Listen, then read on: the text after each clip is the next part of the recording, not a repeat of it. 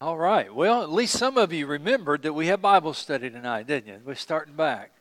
I'm so thankful that you you were here. Uh, we're going to start a new series uh, um, just through the month of January.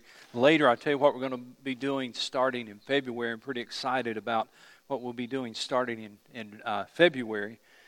Um, and I'll I'm probably talk about that this Sunday or, or next Sunday morning. Uh, but during the month of January, we're going to be talking on Sunday nights, uh, do basically some character studies, some character studies of, of, of some prominent people in the New Testament. And I don't know if you've ever done character Bible studies. It's an excellent way uh, to, to kind of dig into the Word of God in a fresh way. And so we're going to be looking at uh, three or four, depending on how time goes, three or four different individuals. Uh, definitely three, perhaps four. We'll, uh, I can explain that later. But uh, three or four individuals uh, and do a character study of them, prominent people in the New Testament. I don't want to give it away yet because I, I want to lead into something with that. Uh, so let me start by asking you a question that I want your participation on. Do you have a nickname that you can share that's, you know, being called something and having a nickname is two different things.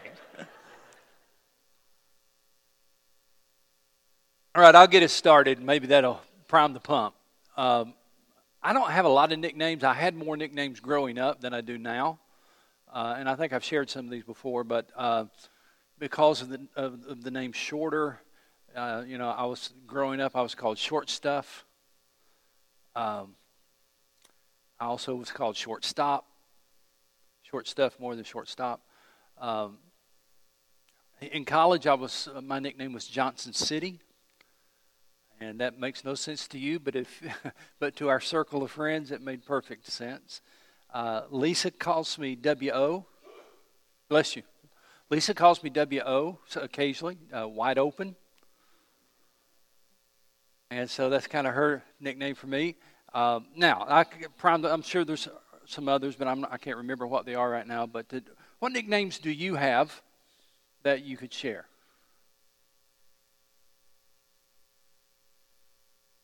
Called what? Bird.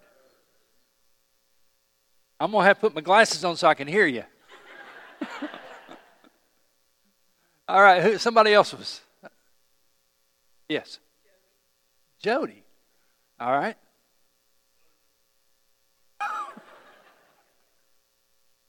uh, uh-huh.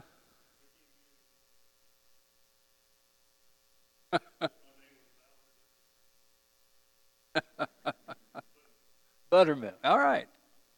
This this is kind of dangerous. I might start calling you all these things on Sunday when I say, hey, Buttermilk. All right, what else? Yes. Sugarfoot. All right, that's good. What else? One or two more. Come on. Scooter. Squirrel. I thought I saw him in the basket.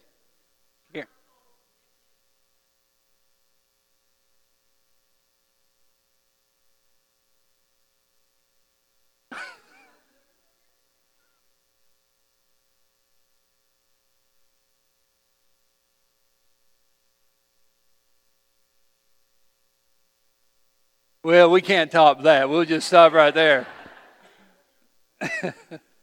I have named all of my kids, or nicknamed all of my kids. Uh, Kelly is Sunshine. From the earliest, earliest of days when in, in the crib, her face just always lit up on, in the mornings. Uh, Lauren is little, little Bit. I talked about that in the wedding uh, Sunday night and cried my way through it, as I explained, Little Bit. But I, I named her that just when she was little. She was just a little bit. And Jonathan is J-Man. Just because I couldn't think of anything else. He, was, he just became J-Man. Here's the thing about nicknames. It's not always the case. For example, in Ed's case, this is not true. But most of the time when, when somebody gives you a nickname, it implies two things. Number one, it implies a close relationship. For example, I've nicknamed all of my kids, I told you that, and I've nicknamed my grandbaby, my the world's greatest grandbaby. Her nickname for, that I've given her is Baby Doll. So when I see her, I, that's what I usually call her, hey, Baby Doll. And, but I don't name your kids. I haven't nicknamed your grandkids. When you give someone a nickname, it generally implies intimacy. Lisa gave me the nickname W O. You didn't give it to me. Lisa gave it to me. When you give someone a nickname, it implies you have a kind of an intimate relationship. The second thing about nicknames is this. When someone gives you a nickname, there's usually, not always, but there's usually some kind of backstory. There's a reason you have that nickname. I mean, there's there's a reason you're called Booger Junior You know, uh, th- there's a backstory to that. Now, here's where we're going on Sunday nights in January. I tried to come up with a clever nickname title, but I just couldn't get it. But basically, here's what I want to look at. We're going to look at three of the apostles and do a character study on each of those three. And the reason I've chosen these three is because there are three apostles out of the twelve that Jesus nicknamed. Let me show you what I'm talking about, uh, and then I'll talk a little bit more about that. Uh, Mark chapter three, verse sixteen. Mark chapter three.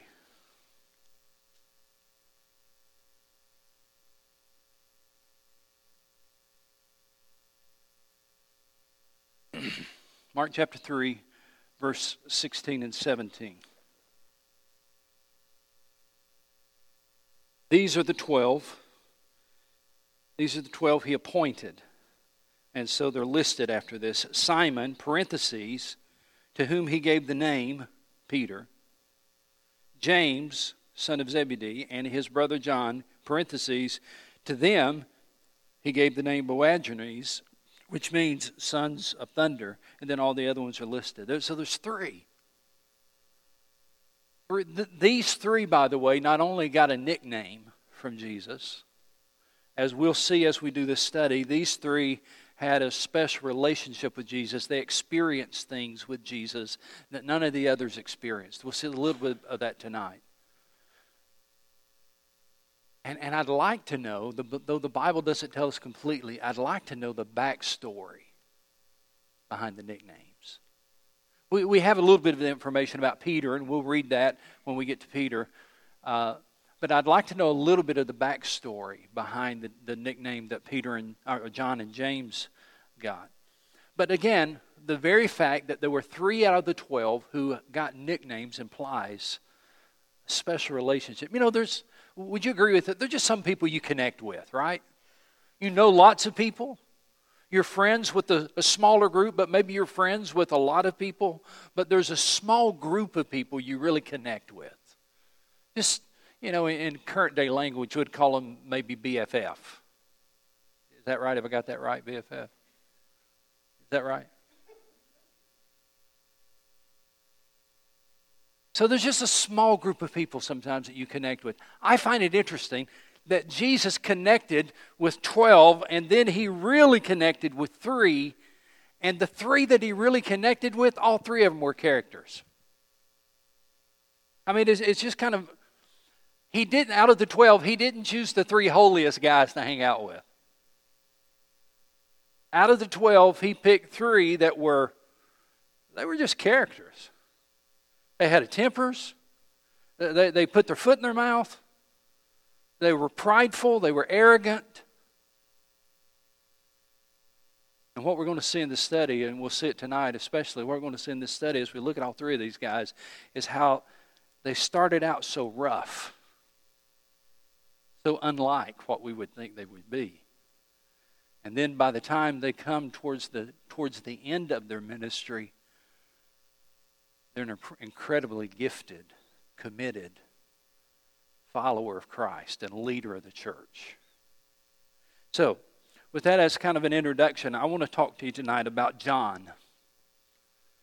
Uh, why start with John? Why don't you start with Peter? Uh, or Peter's probably going to be the last one, actually. John, I think, is a good one to start with. He's very familiar to most of us in one way or another. And one of the reasons he's so familiar to us is primarily because he wrote so much of the New Testament. In fact, you may not have thought about this, but other than two other authors of the New Testament, John wrote more than anybody else.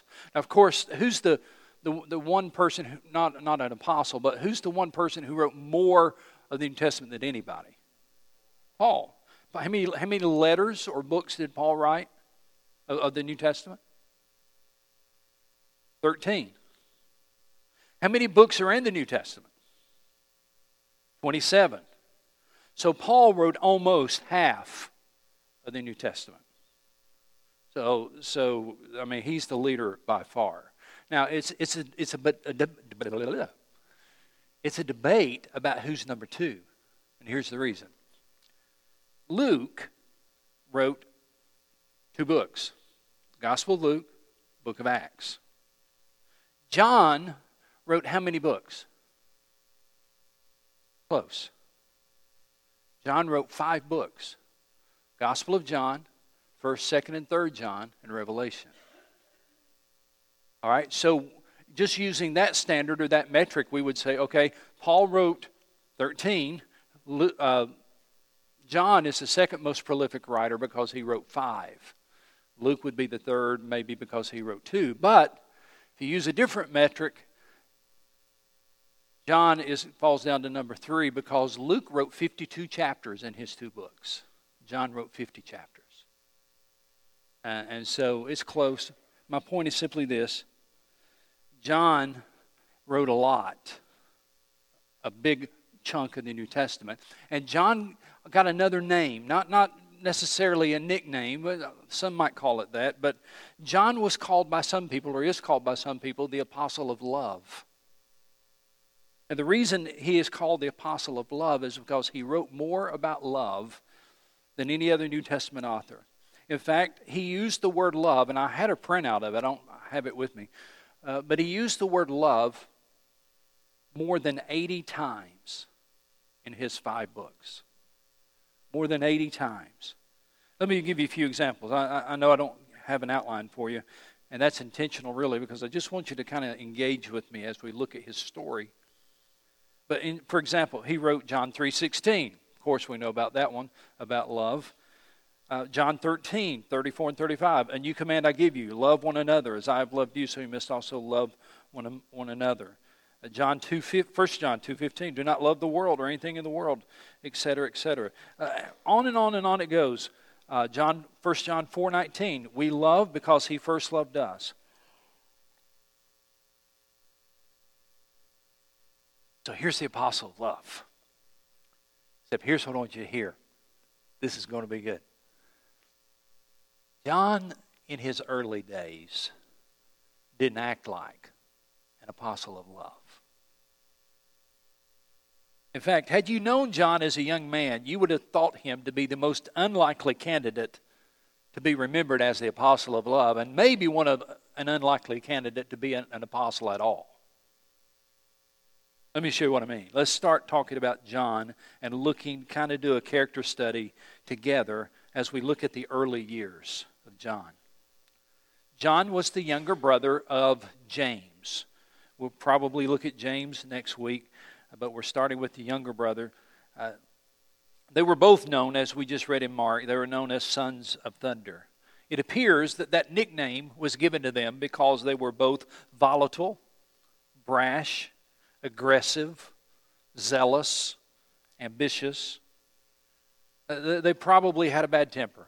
They probably kind of said things, just it stayed close to the surface. It didn't take much to blow up. John was one of those who wanted to, for example, I'll show you one of the examples of the sons of thunder. Go with me to Luke chapter nine, verse fifty-four. Luke chapter nine, verse fifty-four.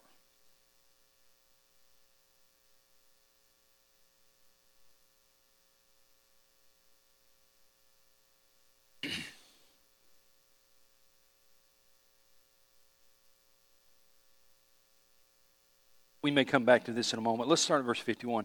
As the time approached for him to be taken up to heaven, Jesus resolutely set out for Jerusalem, and he sent messengers on ahead who went into a Samaritan village to get things ready for him. But the people did not welcome him because he was heading for Jerusalem.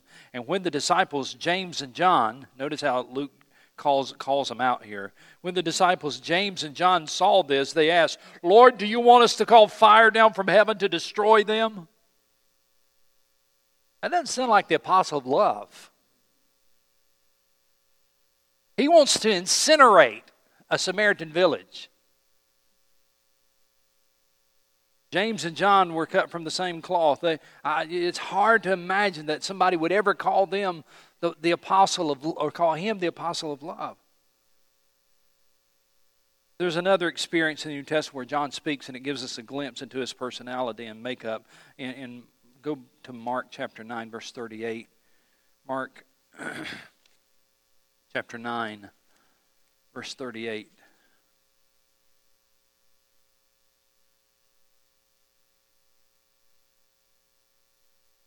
"Teacher," said John, "we saw a man driving out demons in your name.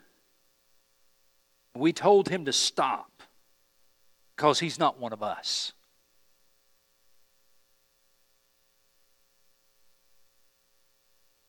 He's, verse thirty-nine, Jesus, "Do not stop him."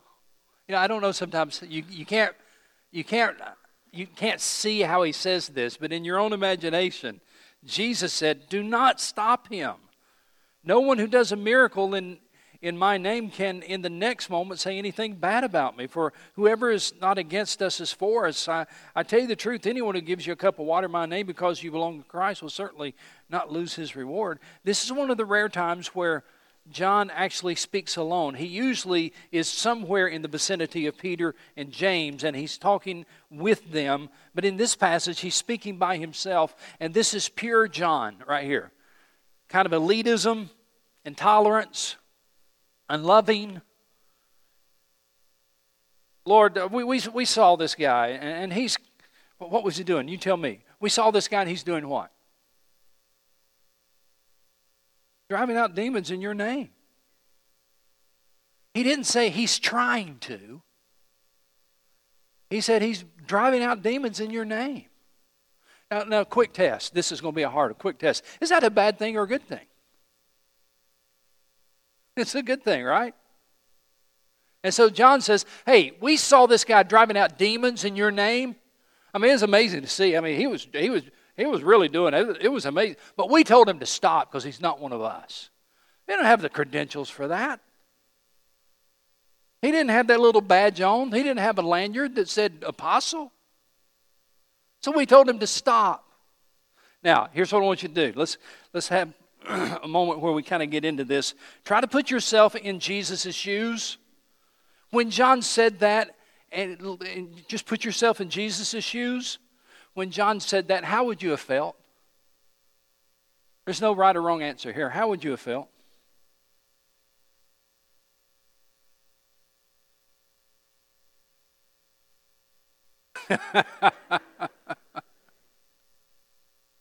Yeah. Try to put your, yourself in the shoes of the man who's driving out the demons. How would you have felt?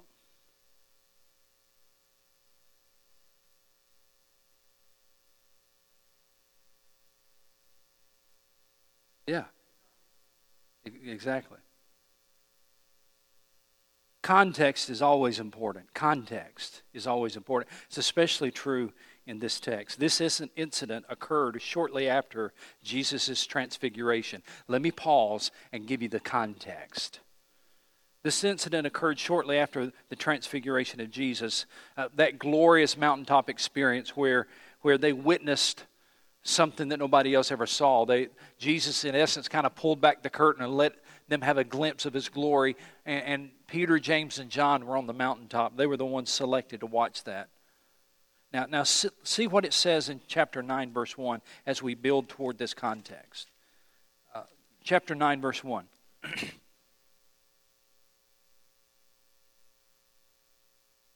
He said to them, "I tell you the truth, some of you who are standing here will not taste death before they see the kingdom of God come with power.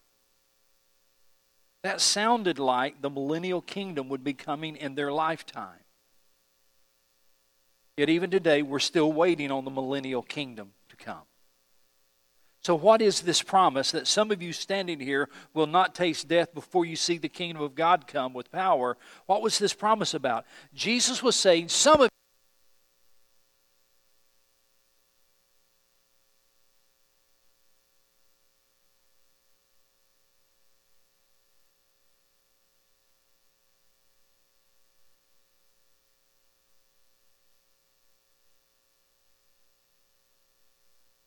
Angie's mic.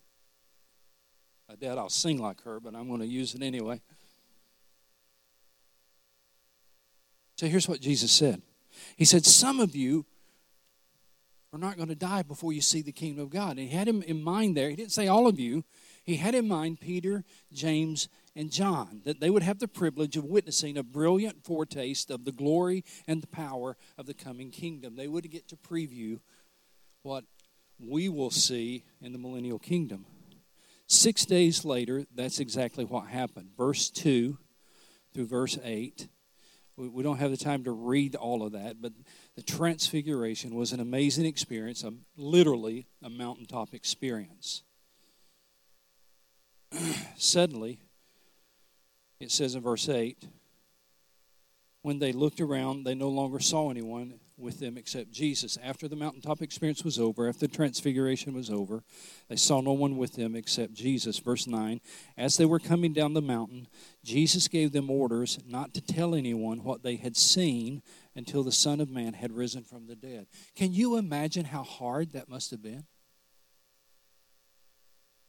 I mean, they got to witness what no one else in recorded history has ever gotten to witness. They got to see what no one else has ever seen. They were given the unique privilege to experience something that nobody else would ever experience. Nobody had experienced it up to that point, and nobody has experienced it since. And Jesus said, now, we just got to make a deal. Don't tell anybody. At least until the resurrection.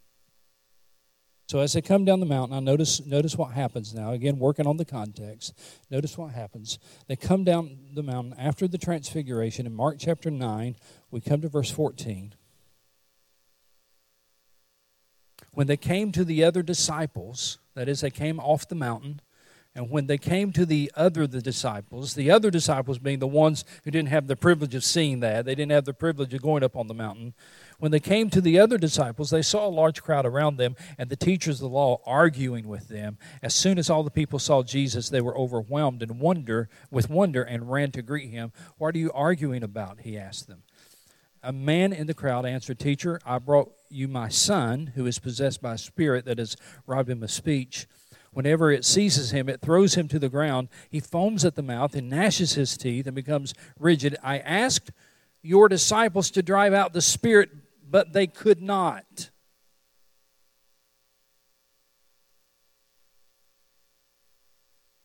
What do you think the three were thinking when they heard that? Teacher, I asked your disciples to drive out the spirit, but they could not. This is just reading between the lines. It's just my speculation. But my my speculation is this. They probably were going, if we had been here, we would have taken care of it.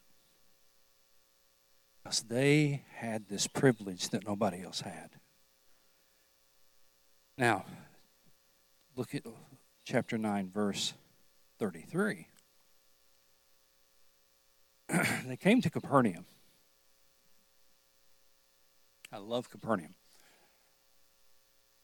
I meant to say this this morning. I, let me just throw it in here. At the end, the last Sunday night of this month, right? Our meeting. I think I think we've got a, a meeting coming up. If you're interested in, in uh, and going to Israel with us. I think we've got another interest meeting coming up was my point. Uh, but the reason I said that is because it says they came to Capernaum, and every time we go to Israel, we go to Capernaum, one of my favorite places around the Sea of Galilee. Uh, and it's just an amazing little city or village to walk into. They came to Capernaum, and when he when he was in the house, he asked them, "What were you arguing about on the road?" But they kept quiet, because on the way they had argued about who was the greatest. Why do you suppose they were arguing about who was the greatest at this particular time?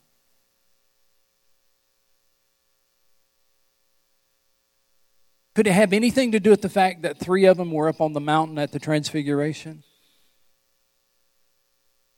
Could it have anything to do with the fact that three of them were maybe a little full of themselves? Look in chapter nine and go to verse thirty-eight.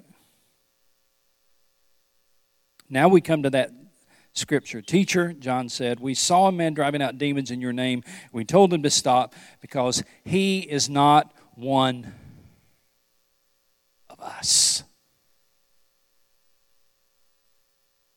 That's John in his younger years. Now, I really want to spend a few minutes talking about John in his later years because John aged well. You know, not everybody does that. Not everybody ages well. But John, in the three years that he followed Jesus, his life was radically changed. What we were looking at for a few minutes here happened early in following Jesus. But in that period of following the Lord Jesus, it made a difference. Under the control of the Holy Spirit, John began to mature spiritually. He didn't just grow older, he grew up in the Lord. The older he got, the less he acted like the sons of thunder, and the more he acted like the apostle of love. Question: are you aging well? I mean, do you you know what I found? I found it doesn't happen automatically that we age well. In fact, here's what I found. If you're not careful, I'm trying to be careful how I say this, but if you're not careful, the older we get, the worse we get. Right? You know what I mean? You know, when, when you're children, when you're teenagers, you're you're concerned about what people think about you, right? But the older you get, the less you care about what they think of you. And and the easier it is for you to tell what you think of others. Not everybody ages well. I mean, there's the older you get, the, the, the easier it is just to let it fly because you just really don't care. I'm not pointing at anybody who don't have anybody in mind. My point is simply that John, as he got older, got better.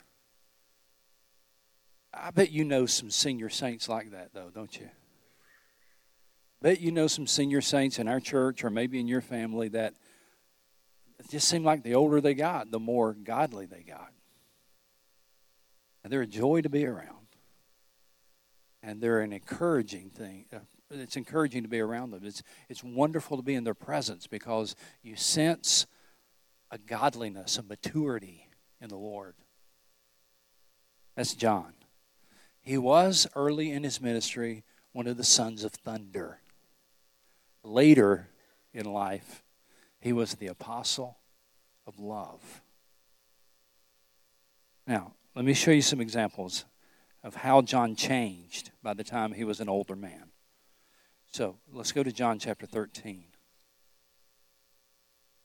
John chapter thirteen.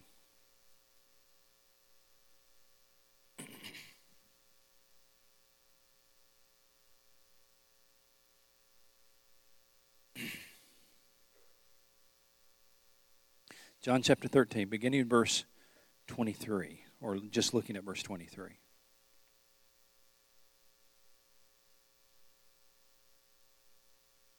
"One of them, the disciple whom Jesus loved, was reclining next to him." Now, if we had time, we'd read the whole story, we'd get the whole context, but the point here is simply that when John wrote this letter, the Gospel of John, he never referred to himself by name. But he did referred to himself as the one whom Jesus loved. I don't think it was John showing off. I don't think it was John saying, see, I, I had a really uh, unique relationship. I think it was John just being honest about the type of relationship he had with the Lord. Let me show you this again, chapter twenty. Go to John chapter twenty, verse two.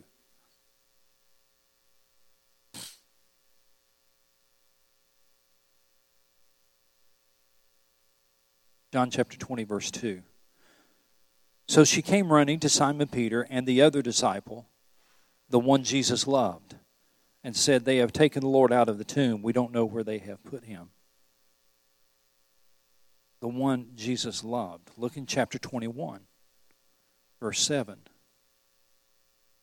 Then the disciple whom Jesus loved said to Peter, it is the Lord.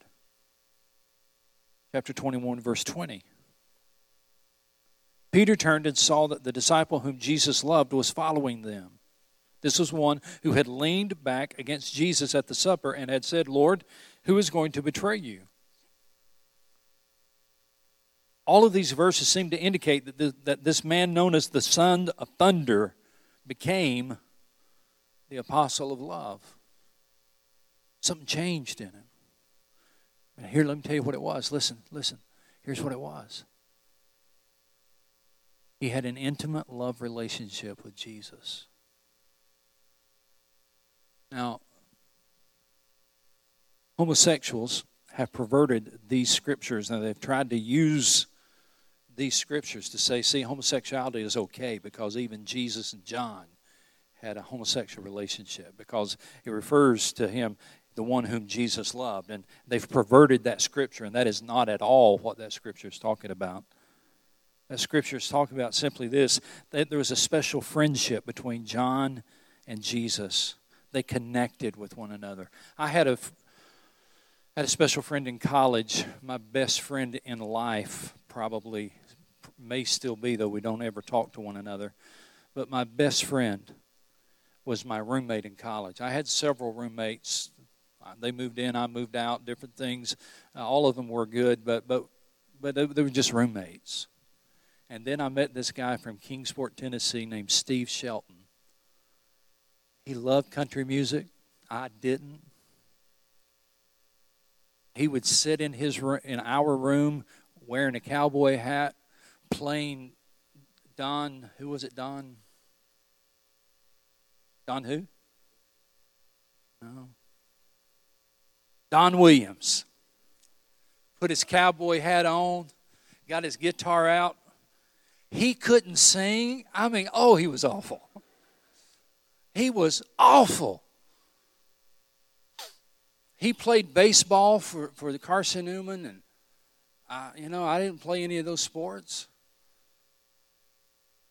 But there was just something about we connected. It, we, we, we, were just, we were just so close. Absolutely. I, I did the funeral for his dad years later. I did the funeral for his mom years later. We, we've just been so close. It's one of, if not the best friend I've ever had in my whole life. That's the kind of relationship we're talking about here. The disciple whom Jesus loved, he had twelve followers. He had twelve apostles. He had three that were really close to him. Then he had one that was just a special guy. Had a special relationship. This same guy, though, not only had this unique, special relationship with Jesus, he also became a leader in the early church. He was one of the, the I'm trying to decide how much time I've got here. John and Peter were uh, leaders in the early church. They were the ones, for example, that Jesus appeared to at the resurrection. But I want to close, I think, by showing you two last things about John. I want you to see how he often refers to people in his writings later in life. He wrote often and expressed very tenderly uh, and comp- with compassion his his love for people. Let me show you in First John chapter three. First John chapter three.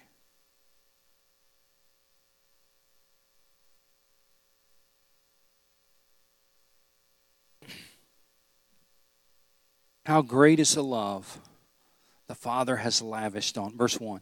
How great is the love the Father has lavished on us that we should be called the children of God. And that is what we are. And the reason the world does not know us is that it did not know him. He, he first of all is talking about how much God loves us and how God has lavished his love on us. And then look, what's the next two words, the first two words in verse two? Dear friends, dear friends. Now we are children of God, and what we will be has not yet been made known. Dear friends. In verse seven, he says, dear children. Writing to the same group of people, but now he calls them not dear friends. Now he calls them dear children. You see the same thing in verse eleven, verse fourteen, verse eighteen, referring to dear children. Verse twenty-one, dear friends. There it is again. Verse twenty-three. And this this is his command, to believe in the name of his Son, Jesus Christ, and to love one another as he has commanded. John, late in life, was no longer the son of thunder. John, later in life, was this apostle of love. The last thing I want to tell you about John is this. John was the one that Jesus chose to take care of his mother when he died. Go to John chapter, we'll close with this, John chapter nineteen.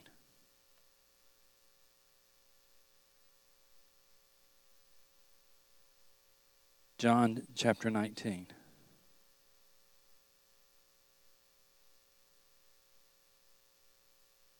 Verse twenty-five.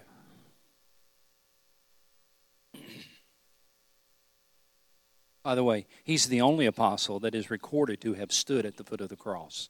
Remember, the, the apostles ran in fear. John is there at the foot of the cross. And, and then in verse twenty-five, here's what we read. Near the cross of Jesus stood his mother, his mother's sister Mary, the wife of Clopas, and Mary Magdalene. When Jesus saw his mother there and the disciple whom he loved, there's that reference again, standing near, nearby. When Jesus saw his mother and the disciple whom he loved standing nearby, he said to his mother, "Dear woman, here is your son." And to the disciple, "Here is your mother." From that time on, this disciple took her into his home. Have you ever taken anybody into your home? I don't mean you invited them in for lunch, but I mean you invited them in to live. I won't go into the details. I've told you this story before of how we took in our neighbor, and he came and lived with us. It changes your home drastically when you bring in a neighbor who you don't even know, I didn't even know, and he comes to live with you. John, the son of thunder, was such a different man towards the end of that time of the Lord's ministry that when Jesus was dying on the cross, he said to Peter, "Peter, feed my sheep." And he said to John, "John, take care of Mama. Take her home with you. You take care of my Mama." That, to me, is one of the greatest testimonies of a changed life that I know of as far as the apostles. This was the man who wanted to incinerate a Samaritan village. This was the man who was obsessed with who is the greatest. This was the man who tried to shut down another man doing ministry, casting out demons, but that was the early John. God changed him. God made him into a new man, a different man, a man who modeled the love that he had received from Jesus. And when Jesus looked out from the cross, he said to John, "I want you to take her home. I want you to take care of her. You take care of Mama."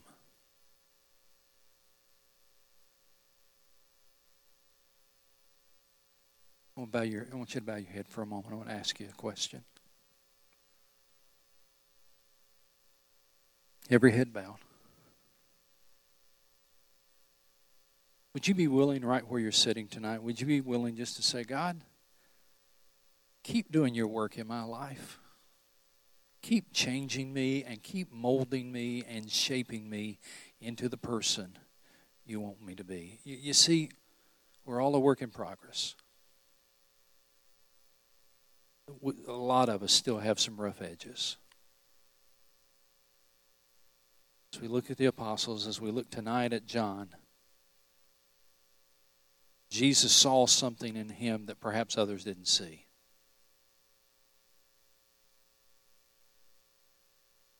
And he became one of the closest, most intimate followers of Jesus of all of them. So much so that he took care of Jesus' mother until the day she died. So would you just right where you are, just breathe that prayer. Continue to do a work in us, Father. Continue to shape us and mold us so that you can use us for your glory. We got some rough edges. Some of us have some issues. We got some things that we haven't conquered that seems to be conquering us.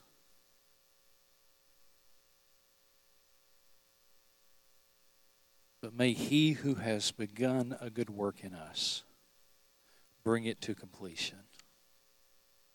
And may it be for your good and your glory and for your kingdom. And in Jesus' name I pray, amen.